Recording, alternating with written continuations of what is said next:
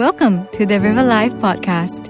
As you listen, we pray that you will encounter Jesus and allow His words to wash you anew. May He reveal more of who He is to your heart. Here's the message for this week. Good morning. How many of you here have just received the PSLE results on last week? How many of you there? Wow. Okay. Okay, some, some excitement. And this morning, before I start the sermon, I just felt that uh, there are some people here, and, and, that, uh, and me included, that sometimes in the morning, when you get up, that I want to pray for you this morning, that when you get up, there is a, a flood of emotions, a flood of feelings, a flood of thoughts, and then you need to kind of like, you feel like a bit of panic like today, I'm preaching, but you get up and these emotions attack you, these feelings attack you, these thoughts attack you. And, and then the Lord speaks to me that take every single thought captive. Don't let a stray emotion, a stray thought control your mind, even as you start this service. So, if today, if you feel that there is a flood of emotions running through your heart right now, and a lot of thoughts rushing through your mind, a lot of stray emotions, stray thoughts, would you please stand up? I'm going to pray for you. Just, wherever, just stand up. I'm going to pray for you. Okay. Just stand up. Anyone else, just stand up. We're going to pray for you. So you get up in the morning and you feel all these emotions. And these thoughts start flying into your mind. And stray thoughts, stray emotions. Anybody else? We're going to pray for you first.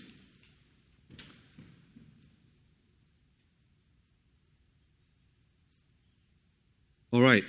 Father, I want to pray for all of us that in the morning, when we awake and there's a rush of emotions, a rush of thinking, and I pray, Lord, that would you cause us, Lord, to take every thought captive and subject it to Jesus, and to take every thought that is stray and to bind it with truth and to subject it to the Word of God.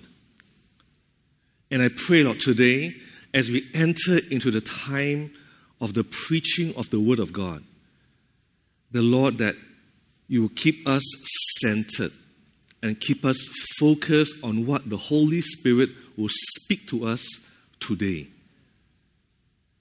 And Lord, I pray against the work of the enemy.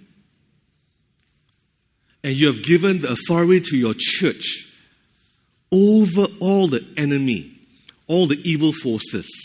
And today we take authority and we silence the voices of the enemy in the name of Jesus. And we also take authority over every stray thought that is from the world or from the flesh and bind it with truth and in the name of Jesus. Because today we have come to meet Jesus to encounter your Son, God, and to be transformed by Him. We pray this in Jesus' name. Somebody say amen. Amen. Good morning. We're going to enter the sermon now. Uh, we're going to enter. We're going to enter the final sermon of our series on revivals. This is part seven. We have covered Esther, Jehoshaphat, Elijah, Jacob, Hezekiah, Josiah. And today is the seventh character of the Old Covenant that experienced a revival. And this morning, we're going to look at the revival in terms of preparing for Jesus. So, this is the final sermon, and, and all were in the life of the people of God. But this one, this message today, focuses on the revival preparing for the coming of Jesus. And we want to get personal today. That's why I wanted to pray for us with any stray thoughts or stray emotions. Now, those things get out of the way. And so, question how do we prepare for Jesus? Are you ready for Him to come into your life? When you wake up tomorrow morning, are you ready for Him to come and lead your life? When you get up tomorrow morning, 6 a.m., 7 a.m. Are you ready for Him to come and renew and change your life? Because we are called to a radical last days living, preparing for Him. We're supposed to be living in these days before the appearance of Him in the second coming. The title of my sermon today is Preparing for Jesus. And to do that, we're going to look at the seventh character. It's of the Old Covenant, but he appears in the New Testament. His name is John the Baptist, an amazing guy, and he bridges the Old Covenant and the New Covenant, the Old Testament and the New Testament. Back then, the last time that God spoke for centuries was through the prophet Malachi. In Malachi 4 5, and this is what he says I will send the prophet Elijah to you. This is right at the end of the Old Testament. Before the great and dreadful day of the Lord comes. This is the last prophetic message to the people in the Old Covenant. And then God is silent for 400 years.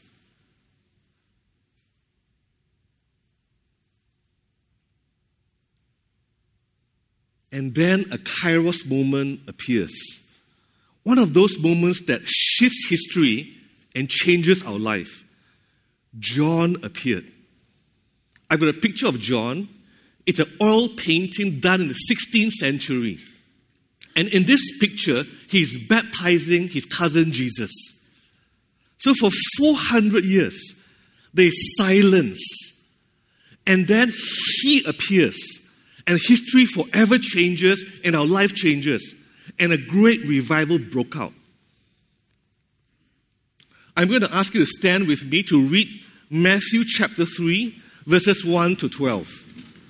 I'm going to ask the men to read the odd verses and the women to read the even verses. We're going to read together. Men, in those days, John the Baptist came preaching in the desert of Judea.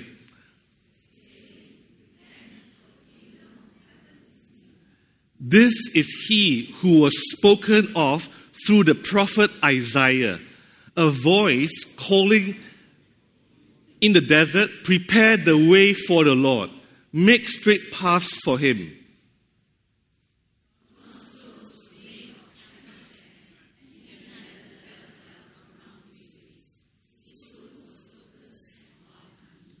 People went out to him from Jerusalem and all Judea and the whole region of the Jordan.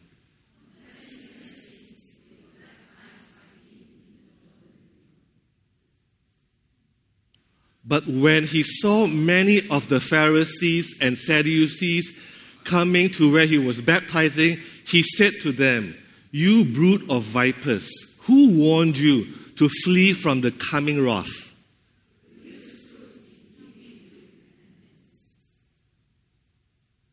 And do not think you can say to yourselves, We have Abraham as our father.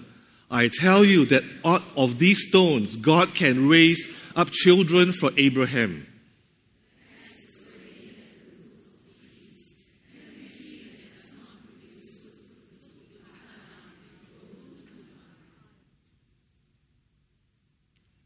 I baptize with water for repentance, but after me will come one who is more powerful than I, whose sandals I am not fit to carry. He will baptize you with the Holy Spirit and with fire.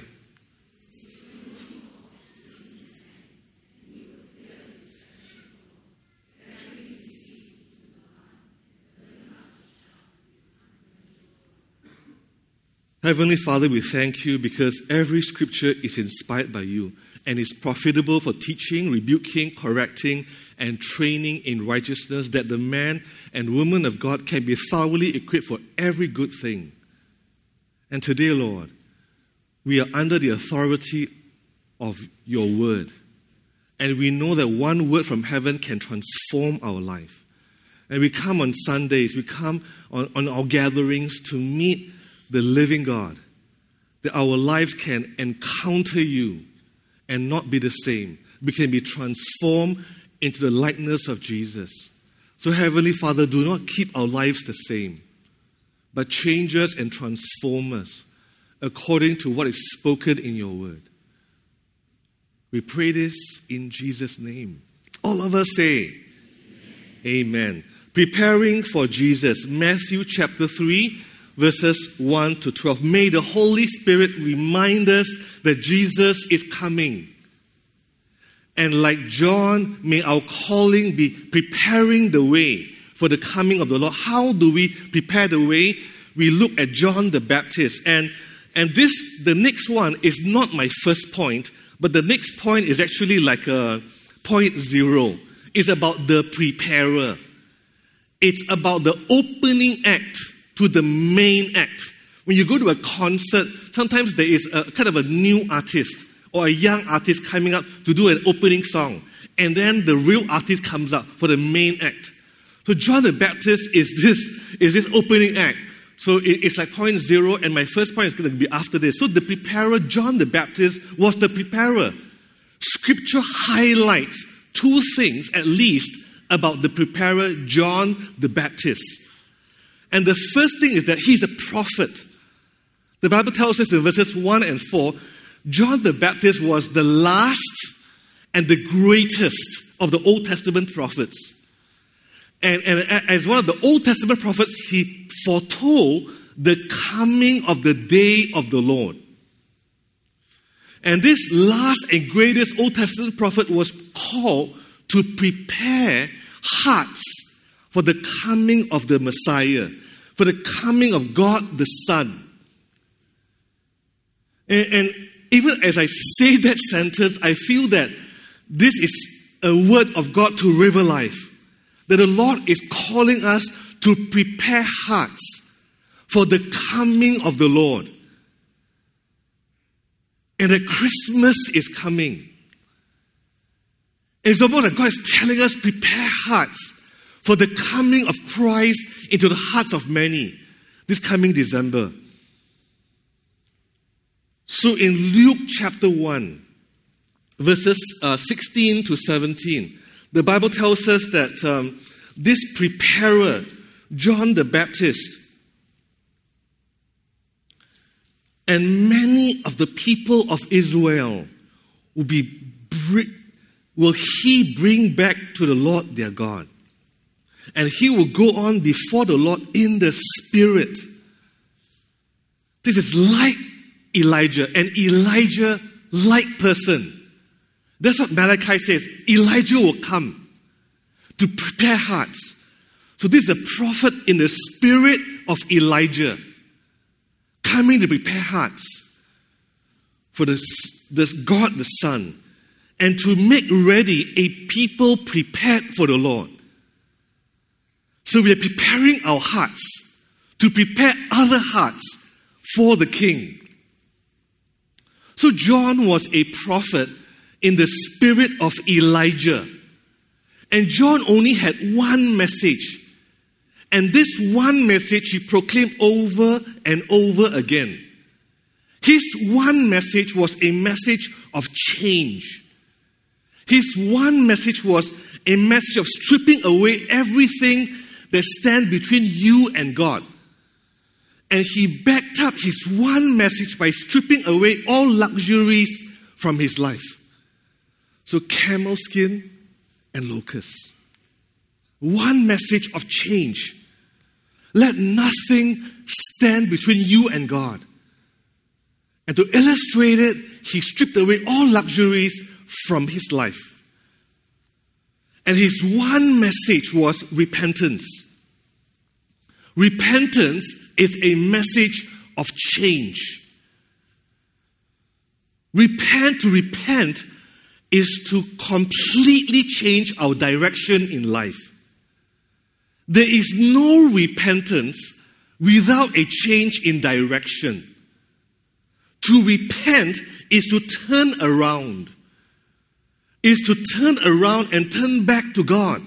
Whatever that's hindering you and God is to turn away from that thing and to turn back to God and trust Him alone. Forsake everything ungodly and turn back to the Father. Repentance is admitting, God, you are right and I am wrong. So, by nature, we don't want to submit to anybody, even to God. So, repentance is only possible if God's Spirit works in our heart. Repentance is something given by God, and that we acknowledge that we can't do this on our own. Too many things hinder us, stand between us and God. We need God to acknowledge God. God, we can't do this on, we can't turn around. And we allow Jesus, the King, to be our King. We acknowledge Him, that He may come in and move freely in our life. So, John the Preparer was a prophet.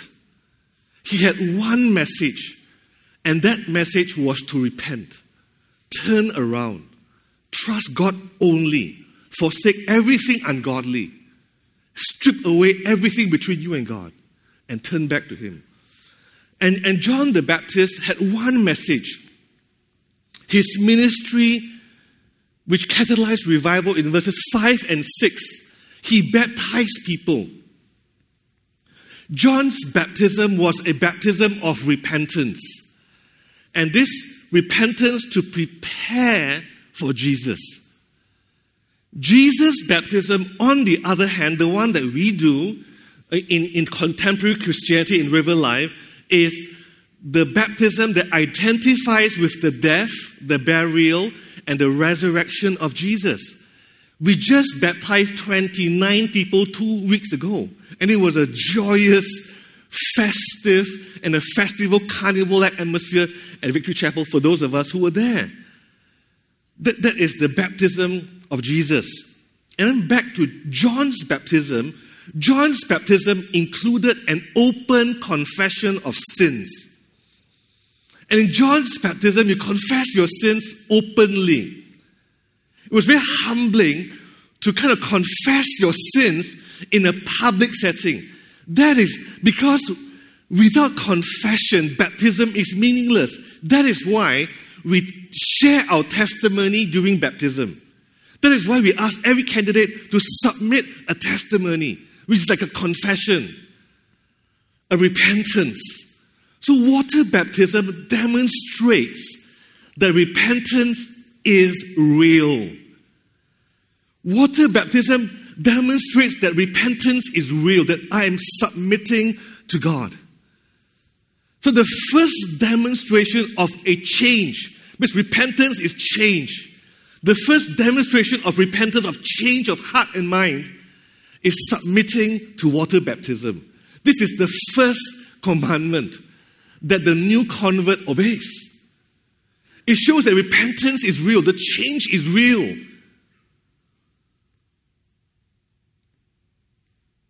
So when we are baptized as a Christian, we are declaring that we have repented of our sins, that it is real, and now we are putting our trust in Jesus. So repentance goes with faith. There are two sides of the same coin repentance and faith. So John's ministry catalyzed revival. So hundreds, uh, some other scholars estimate thousands repented and got baptized. And, and the, you read the Bible, they had to cross desert and come all the way through Judea and go to the Jordan to be baptized. So there are obstacles on the way to the greatest revival that John brought. Obstacles to cross the desert.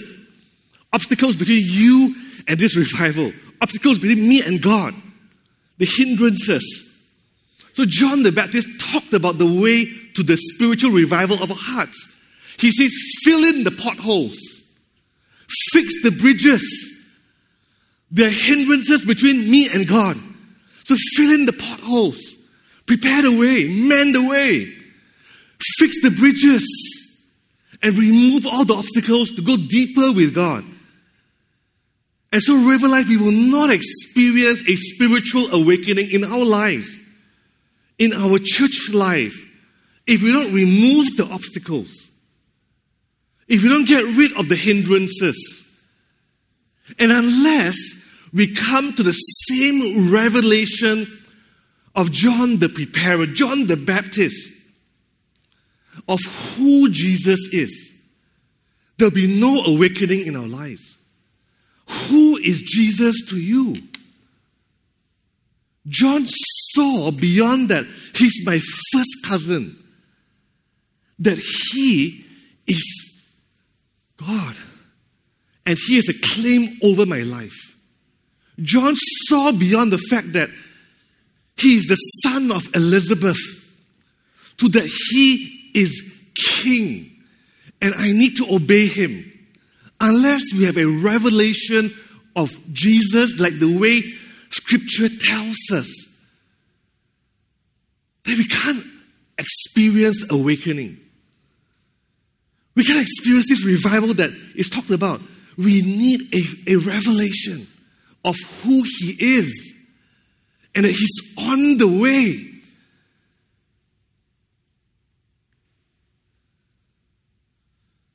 John the preparer, John the Baptist prepared the way.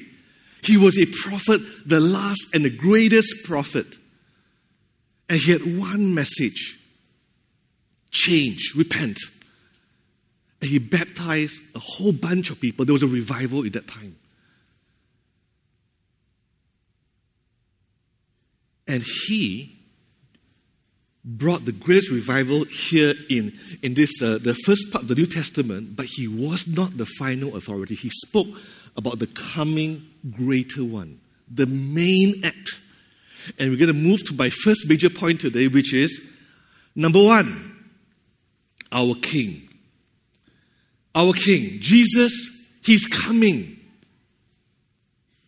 And that He will come and He will make things right. On Friday, I was transfixed on the news about the release of hostages, and yesterday as well. And, and we see these things, and, and we see the, the war continuing in Ukraine as well. There's so many things that's going on. And we see incidents between China and the Philippines in the South China Sea, and between China and Vietnam and some of these, these other states down there. And we see so many things going on around us in our lives. And we realize that our King is coming. He's going to come and make things right. And there are two truths here about our King that we need to grasp. We need to have a revelation about who he is. And the first thing about this king is that he's at hand. John the Baptist promised that Jesus is coming. He's at hand, the Lamb of God that, that takes away the sins of the world. He's on his way. He's on it. He's going to come back. He's going to make things right. And, and John called us to prepare our hearts for Him. John is called to prepare a people ready for Him. And, and that He's so close, we have to prepare the way and make, fix the bridges, fill in the potholes, and remove the obstacles. And because Jesus is at hand, He is on the verge of coming back. He's almost back. And so, the Bible says, is the kingdom of heaven. The kingdom of God is coming because the king is coming. So, Jesus, the king, is going to bring the kingdom of heaven. Verse 5 and 6 tells us. So, John, the preparer, is paving the way for the rule of God to be upon planet Earth. That's what John is doing. And that's what the modern church is supposed to be doing preparing the way for the return, paving the way for the rule of God on planet Earth. And I ask you, have you made this kind of heart preparation? Have you personally invited Jesus to occupy the rightful place in your heart.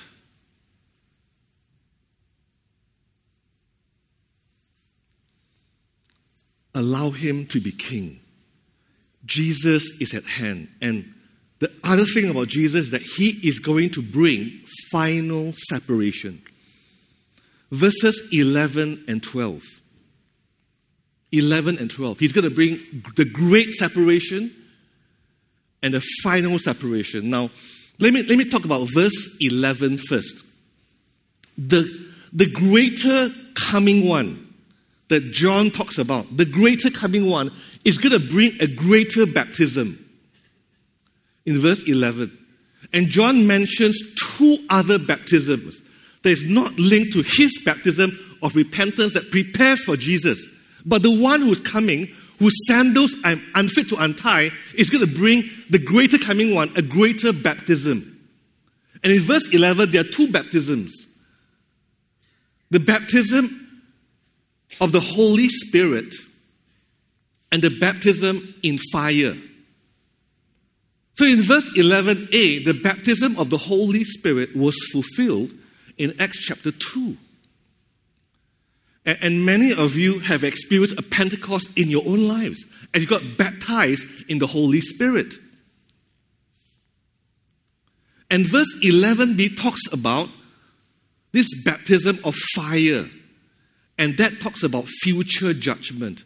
And we're going to focus on verse 12 on this future judgment. So you will, you will get a revelation of who he is and how close he is and what he's going to be doing when he comes back. So John announced the coming of the day of the Lord.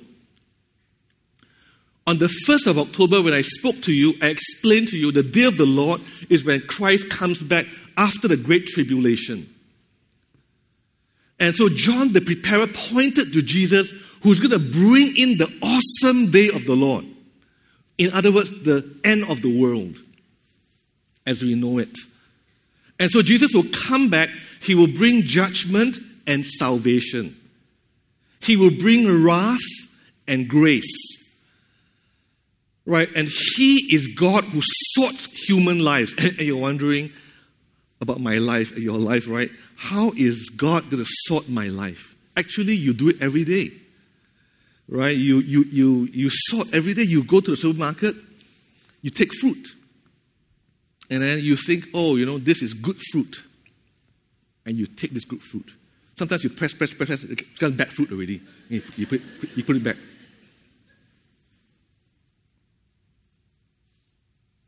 It's the same with the final judgment, but the stakes are a lot higher. God's going to gather the wheat,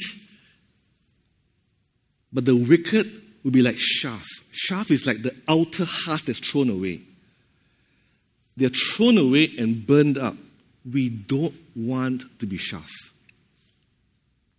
We don't want to be the external husk that's thrown away and burned in the unquenchable fire.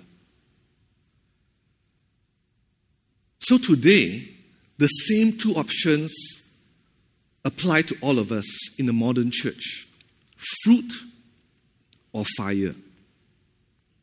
Fruit or fire. Fruitful repentance brings grace. Fruitless repentance brings fiery judgment. So the same option lies to us fruit or fire. So Jesus will gather those who are his and burn those who are not. And this is a picture in verse 11 of God claiming the people for his very own. It's a picture of the final judgment and the great separation between the believers and the unbelievers. And because he's coming, and because he's near, the wheat will be gathered into the barn. In 2 Thessalonians chapter 1, verses 7, 8, and 9, the Bible says, This will happen when the Lord Jesus is revealed from the day of the Lord, from heaven in blazing fire with his powerful angels. He will punish those who do not know God and do not obey the gospel of our Lord Jesus. They'll be punished with everlasting destruction and shut out from the presence of the Lord and from the majesty of his power. So the final separation is the reason for our preparation. This final separation is the reason for our preparation. And we who are trapped in sin must repent and respond because judgment is coming. The king is coming back. Are you ready? Am I ready? Changes are needed to make our heart right. Have you made that kind of heart preparation? Is he Lord? Is he King in your life? Is he directing, changing your life? And, I want to move on to my next major point is our preparation. Number two is our preparation. And the thing is, how do we get ready? Is the question. And the answer is a life of repentance, a life of continually turning back to God. We may fall seven times, but each time, by the grace of God, we get up again and we keep on following Him. How do we prepare for the coming of the Lord? We repent. And this is our preparation. Repentance is tied in with the coming of the kingdom of heaven. And this kingdom is only entered into by repentance, a change, a turning around. Many think that we are good because we come to church every Sunday. And even during the COVID time, we come online every Sunday also. Others feel that they are good with God because they were raised up in church. Their uncles and aunties are all over River Life Church. And we presume we don't have to change when we come face to face with the coming King. But this scripture tells us that skin deep repentance is not going to cut it.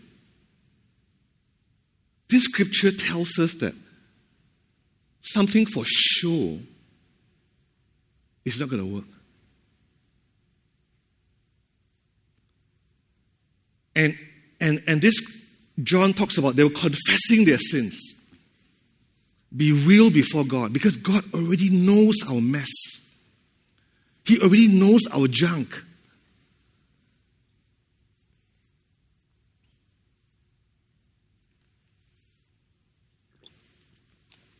I was um, sharing with my staff team that I'm also repenting from burying and suppressing my feelings. Started at a very young age. And I felt dumb growing up for feeling frustration. I felt silly for feeling grief as a guy. And I struggled with difficult emotions like fear, like anxiety. So, what I did was I ignored these feelings and I moved on with life. And we live in a fast paced society. I did not want to be dealing with these emotions in case it got out of control. I wanted to be in control. And so I do not think about them, I just moved on. And you know, when I was more spiritual, I would say, I, I will ignore my feelings, I'll just trust God. Those were the days when I, I was a bit more spiritual. Other days I would just say, I ignore them, I'm going to move on. Life has to move on. And we are, we are, we are judged not by how we feel, how we perform. But that's not how it works. I can try. But all these emotions, they're suppressed and ignored, will come out some other way in dysfunctional behavior. So I see myself binge watching Netflix, for example. I can watch movies for hours. Or I can eat dessert, especially if it's chocolate ice cream with nuts, non stop. And I, I, I, see the comments that I made, the, the thoughts I'm thinking, and workaholism. Initially, I thought, I thought this workaholism bit in my life that I'm also overcoming, I, I, I imagine it's because of insecurity. I'm trying to prove myself, be somebody in life, you know. But now I'm thinking, maybe that's still true. Maybe there's other things. I'm suppressing all these emotions. It's coming out in other ways. So I'm, I'm repenting before the Lord. I'm saying, Lord, you know, you made me as a human being, body, soul, and spirit. And an emotion is supposed to tell me something is going on inside. It's like a, like a barometer of sorts. And so now I'm learning to go before the Lord and pour out my hearts before the Lord. Pour out my heart before the Lord. And trust Him with all these emotions. Uncomfortable as I am with them. Messy and ugly as the emotions is. I'm saying, Lord, you made me this way. Lord, that there is a reason. I'm going to come before you I'm going to pour my heart out to you, and I want to be genuine before you. I don't want to hide anymore. And so I was sharing with the staff. This was on Tuesday. And I'm learning. I'm growing, and, and, and I realized there's a huge difference between showing and really changing. John says that look for the fruit. And what is fruit? in keeping with repentance. What is this fruit? And the answer is there has to be evidence of a changed life. In other words, repentance, there'll be a difference in our life. There's going to be a change in our life. And I want to speak to our men as well, especially. In a performance culture, ignore our feelings and just move on. So many things to do. And we are judged by our performance.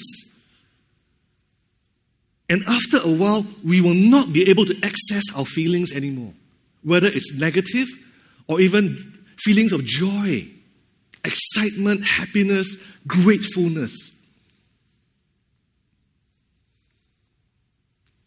So, what is this fruit?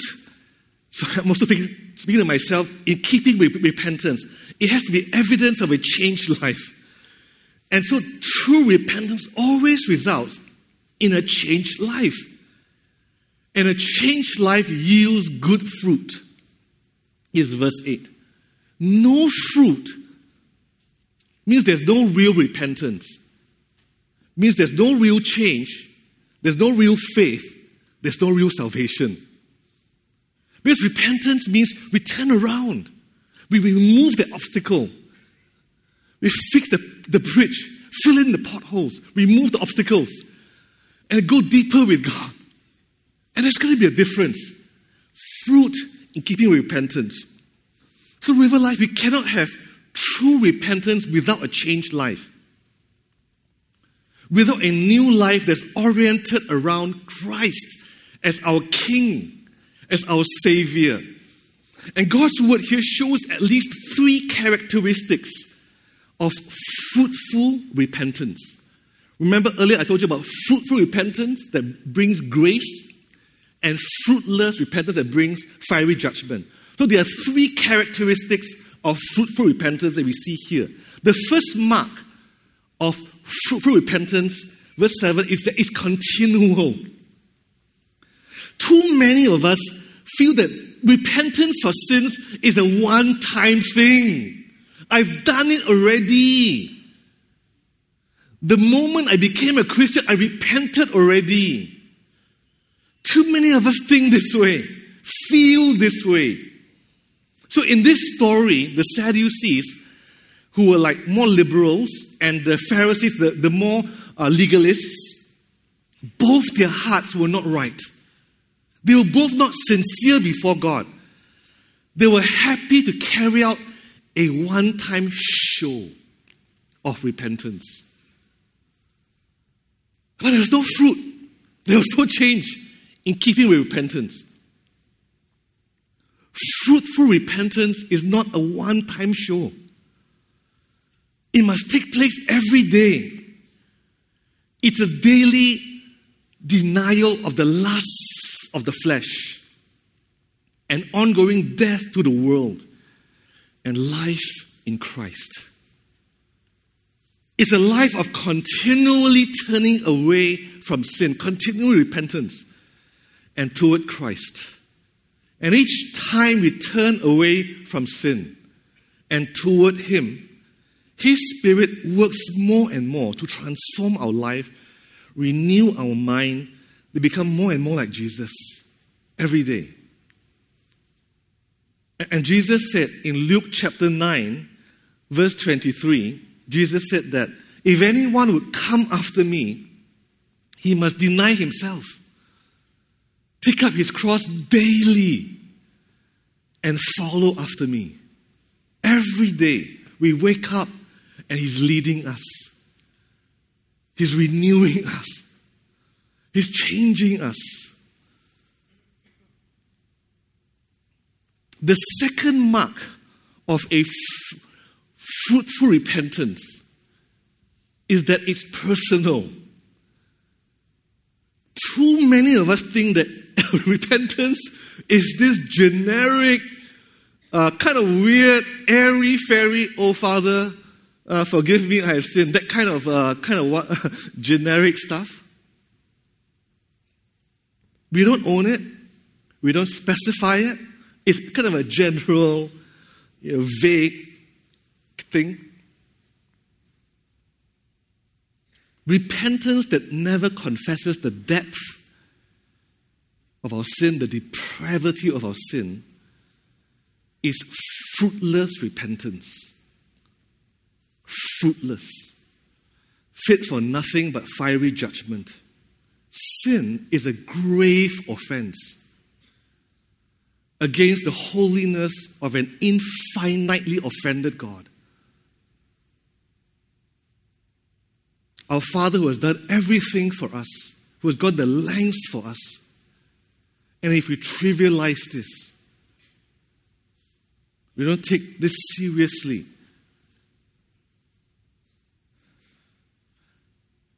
And in verse 10, the Bible says that you, family connections cannot save us. Oh, I, I know, you know, somebody, there's so such a strong Christian in my household, in my family, you know. Only repentance can save us. Repentance that's personal, that's deep and honest, will find God's grace working in our lives. Personal repentance will bear the fruit of holiness in our lives. There has to be a genuine turning to God turning away from something and turning to God in our lives, and a genuine heart change before God will result in a life change before others. And, and that is repentance that's personal. It's continual, it's personal. Because we live in a fallen world. Why is it continual? Because we live in a fallen world we have a fallen nature and we contend with a fallen angel who attacks us. So repentance is continual and it's personal. Because we live in a fallen world, in a fallen nature, and contending with fallen angels. The third mark of fruitful repentance is that it's immediate. Too many of us think that repentance is a someday thing. We will someday get right with God. But right now, I'm enjoying sin. Thank you very much. I'm liking sin very much right now. Someday, I'm going to get my heart right with God. But right now, I'm enjoying sin. And people like this they are not making heart preparation because they have overconfidence in time. You don't know how much time you have. I don't know how much time I have.